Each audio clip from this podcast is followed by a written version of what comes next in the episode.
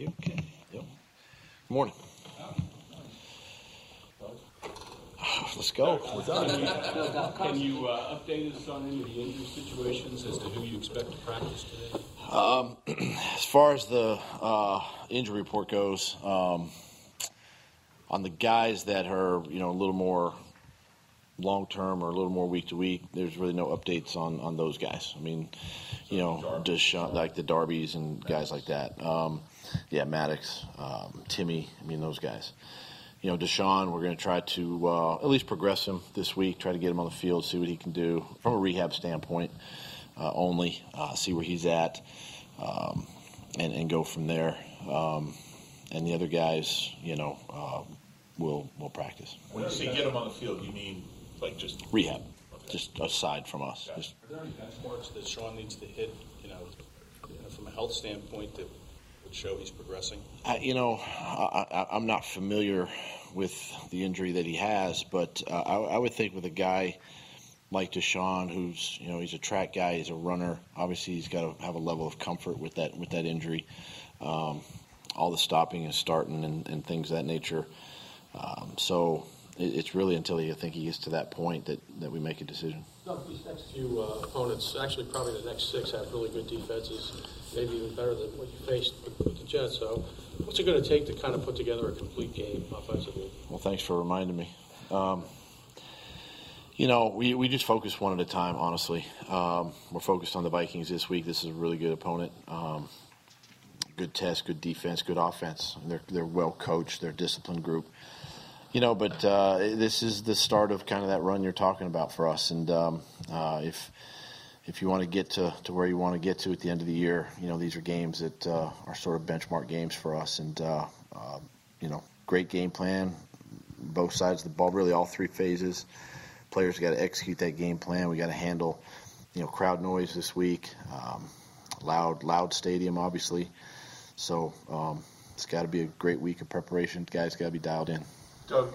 Obviously, Sidney's hamstrings are a recurring issue the last couple of years. What can you guys do preventively to, to try to reduce them or eliminate them? Is there anything he can do? Um, I, you know, I think as from a player standpoint, I think sometimes too you, you sort of have to push yourself. You know, you got to break through that threshold. You got to push yourself through that and uh, feel that level of comfort as an athlete. And then and then, you know, we monitor these guys. You know, um, every day with with the amount of running and conditioning. Sometimes it's even extra conditioning. You know, for guys as they as they are healthy and can do that, just to stay on top of this stuff. And um, you know, everybody's built a little bit differently. You know. Um, body gets tugged and pulled in different ways, and but uh, we do everything we can through uh, you know through our medical staff to, to keep them keep them healthy and, and, and try to prevent as best we can. At this point, how much do you have to worry about his confidence, being that he hasn't been able to stay on the field?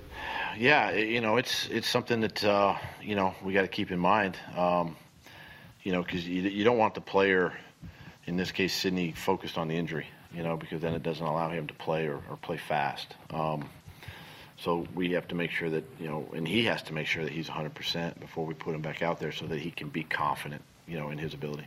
To follow up on, on Jordan Howard from what you said Monday, his his role had seemed to increase these past two games, especially. Are you viewing it like what you saw these past two games is what's is what's going to happen going forward, or do you expect it to grow even more? Yeah, I, I'm kind of viewing it as whoever kind of gets the hot hand and how the game kind of unfolds with the running, the style of running that we do. I mean, we've got you know, we've talked about this before. We, we've got runs built for, and everybody can do the run game plan. You know, it's not like they can't, but we have certain runs for certain guys. And, you know, um, it's just happened that, that the last couple, the way the defenses have played, that Jordan's kind of gotten more of the touches. But it takes nothing away from Miles. Miles is very capable of doing that. Uh, we're comfortable with Miles, very confident with Miles. Uh, you know, he might be a little better in the passing game than, than say Jordan is. So, you know, we, we've used him there as well. Um, but uh, sometimes it's a hot hand. Uh, but uh, you know, all our guys are very capable of handling the load. Has Jordan exceeded what you expected of him coming No, into the year? no, this is what we expected uh, of him when we when we got him. Yeah. Doug, what's a uh, key or two uh, to be successful against Mike Zimmer defenses? Have you found? You know, I think I think one, um, you know, this is a it, it's an aggressive style of play, meaning the front four guys really really get after the passer, uh, being able to protect Carson. Um, not only on first and second down, but he's got a you know a pretty extensive blitz package on third down, and, and how he can rush, unique ways of rushing the passer on third down. So being able to protect protect Carson, and then I think I think the other key really is is you have to you got to be positive on on your plays have got to be positive on first down, and and so it's an area that we kind of struggled at the beginning of the season. We've gotten better here recently, but staying ahead of those chains, keeping yourself in in, in second and shorter distances where you're going to get that first down and, and stay on the field. Try to the best you can eliminate as many third and long situations against this defense, uh, against his his scheme, and those give you a chance to to possibly win. Doug, when you give uh, Carson uh, freedom at the line to, to, to make to check the plays, et cetera, is that only in tempo? No, No. no, it, it's in it's in other other areas. Yes. And how many plays? Is he, how much freedom is he given? Um, is it just like a one or two play, uh, two plays, or is it? It, it, it, I mean, it could it could be many. I, I would I would say looking, you know, in a normal game plan week, you're probably looking at, you know, five or six that we we, we you know because the formation might dictate a certain way, and um, uh, but just giving him, you know. Uh, an opportunity to put us into a better play, but it's not a lot because we don't. Again, we don't want to bog him down mentally that he's thinking too much up there. We want him just to play and react. Doug, just uh, following up on, on Sidney, when you say push through the threshold, what, do you exactly mean by that? Well, I think sometimes uh, with an injury, I don't care what type of injury, you get to that point where you just got to, you, you, through your rehab and conditioning, you, you've kind of, you got to push yourself, you know, and you got to you got to bust through and, and say, okay, I'm, I feel good, you know, and, and I still might be a little sore, but I, I feel good, and so that's kind of what I mean by that, just kind of that threshold where you kind of kind of break through the glass and, and you're, you're you're on the other side of it, and then and then once you get to that point, you know, all the mental stuff goes away, and now you can just focus on ball again. Doug, to up on, on that autonomy at the line of scrimmage for Carson, does that change home versus road? Is it become more difficult? It's difficult, especially in you know we know we've got you know these two dome games coming up. Atlanta was a was a challenge with the dome game, um, being able to do with the communication with the noise, um, but we're still going to give him you know these checks and, and audibles. Uh, you know, uh, to, to do. Uh, it's one of the strengths that I think our offense has been able to handle crowd noise well, um, and and use use of nonverbal, you know, communication um, with signals and things like that. But uh, we still want to we still want to be able to take advantage if we can, and put ourselves in a you know a, a situation that could be successful. Is, is there any sense of nostalgia going back to Minneapolis, you know, considering what happened the last time you guys were there? No, I mean, you know, I, I remember my days even in Green Bay. You know, we'd go over to the Metrodome there and play, and um, that place would be rocking and shaking. And the, the, you watch the video on Monday, and it was, you know, crowd is loud, and and you know, the guy on the motorcycle is running around and riding his bike, and and uh, it's an exciting, it's a great place. I mean, it's a great place, and obviously, you know, we had success the last time, but this is different. You know, this is a crowd's going to be different. The environment's going to be different. Uh, it's a noon game. You know, we got to get ourselves ready to play a good football team, um, and obviously the crowd will be in their favor. Doug, with banged up a little bit, do you expect Corey to, to get involved in the offense a little more? And then, secondly, with the couple fumbles he had on the kick and the punt, you kind of just view those as fluky a little bit with the with the him banging up the shoulder and then the looking at the thinking some guy making a teammate touch the ball? Do you kind of view those as more? Yeah, I think that's just you know uh, just a product of um, you know just uh, um